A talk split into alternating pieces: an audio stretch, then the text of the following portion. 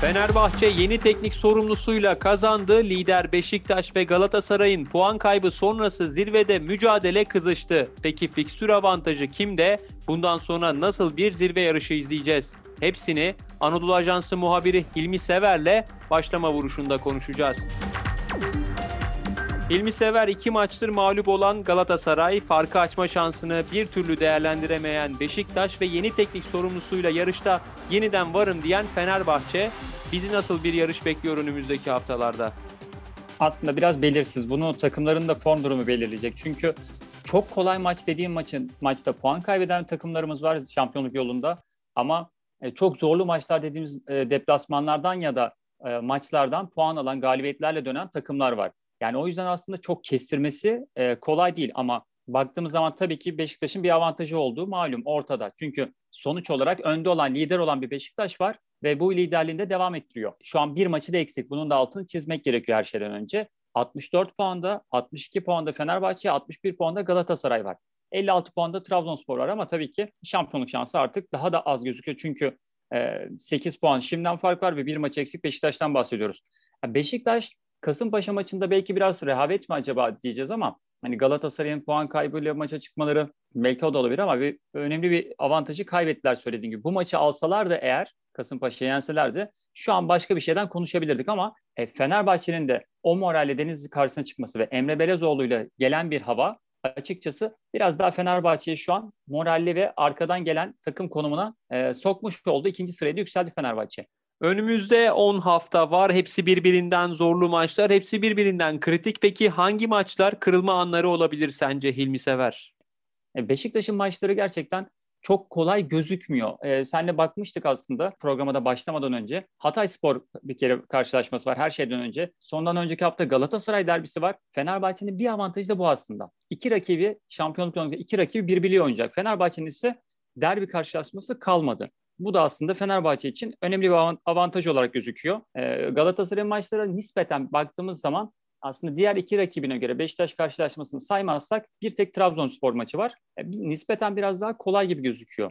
Ama Beşiktaş'ın Hatay, Alanya, Galatasaray gerçekten bir karşılaşma biraz daha zor. O yüzden özellikle son haftalar düşme potasındaki takımların durumu da tabii ki aslında bu rekabetin sertliğini belli edecek. Çünkü biliyorsun çok farklı oynanıyor son haftalarda. Düşme potasındaki takımlar artık son güçlerini ortaya koyuyorlar. Her maça final gözüyle çıkıyorlar. O yüzden mesela Fenerbahçe'nin son hafta Kayseri deplasmanı var. Yani şimdi Kayseri'nin durumu aslında bu maçın da durumunu belli edecek. Yani çok kolay bir maç olarak da geçebilir Kayseri rahatladıysa. Ama eğer Kayseri'nin son umuduysa gerçekten bir final maçı havasında bir karşılaşma da olabilir. Aynı şey Galatasaray için de geçer tabii ki. Onlar da Malatya'da mesela Malatya ile karşı karşıya gelecekler. E, Malatya'nın durumu da şu an çok parlak değil açıkçası. Son haftada biliyorsun Başakşehir'e kaybettiler. Yani o yüzden çok zorlu maçlar bizleri bekliyor. E, sürprizlerle dolu son haftalara girebiliriz. Yani şu andaki tablo çok farklı bir boyuta da geçebilir.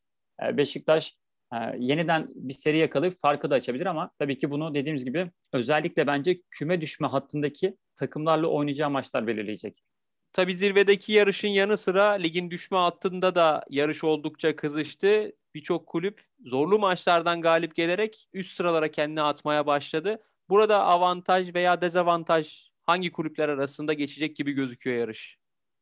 Şu an baktığımız zaman 12. sıraya kadar resmen Antalya Spor'a kadar yani bir Rize Spor'u da içine alan, 13. sıra Rize Spor'u da içine alan bir yarıştan bahsedebiliriz açıkçası. Çünkü takımların puanları birbirine çok yakın ve mesela bu hafta e, alt sıralı takımların birçoğu kazandı. Yani maç kazanan avantaj elde ettim dedi ama diğer takım da kazandı. Diğer takım da kazandı. Mesela Başakşehir kazandı bir avantaj elde ettim dedi.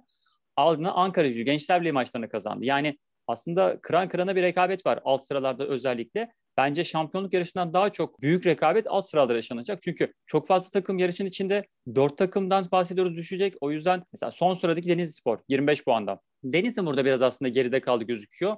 Ee, Erzurum'un maç fazlası var 27 puanda. Tabii ki Erzurum şu an yakalama şansı var matematiksel olarak ama yani hem takımın içinde bulunduğu hava hem de oyuncu profiline baktığımız zaman Denizli bir tık geride duruyor. Erzurum da sanki hani sürekli hoca değişimleri takımın kimyasını çok fazla bozdu. Yani bir türlü toparlayamadı onlar da. Yani iki takım biraz geride kalmış gözüküyor ama Gençler Birliği'ne birkaç hafta önceye kadar aslında ligden düşme adayı olarak gösteriyordu herkes ama onlar da iyi bir çıkış yakaladı, iyi bir hava yakaladılar teknik teknik adam değişikliğinden sonra. Kayseri Spor'un kadro kalitesi iyi. Biraz daha kıpırdanmaya başladılar. Ankara gücüne bakarsak Hikmet Karaman'ı gerçekten bir karakter ortaya koydu takım. Çok da iyi bir hava yakaladılar. Hikmet Hoca zaten Ankara'yı çok, Ankara gücünü özellikle çok iyi bilen bir teknik adam. O yüzden e, yani uyum süreci zaten diye bir şey yaşanmadı. Geldiği gibi zaten hemen çıkışa soktu takımı. Yoksa zaten durumları çok da parlak değildi ama şu an ligde kalma yolunda e, önemli adaylardan biri haline geldi.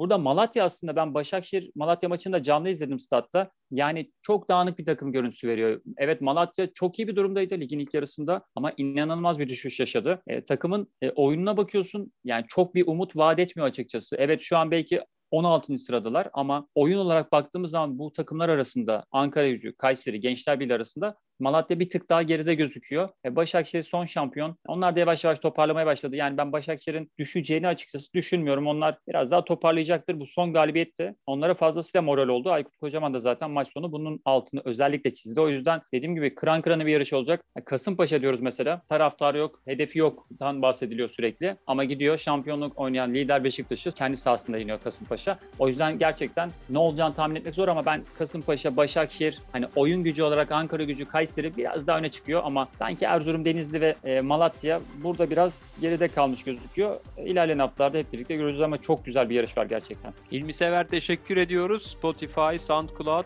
Apple Podcast ve diğer uygulamalar bizi hangi mecradan dinliyorsanız lütfen abone olmayı unutmayın. Hoşçakalın.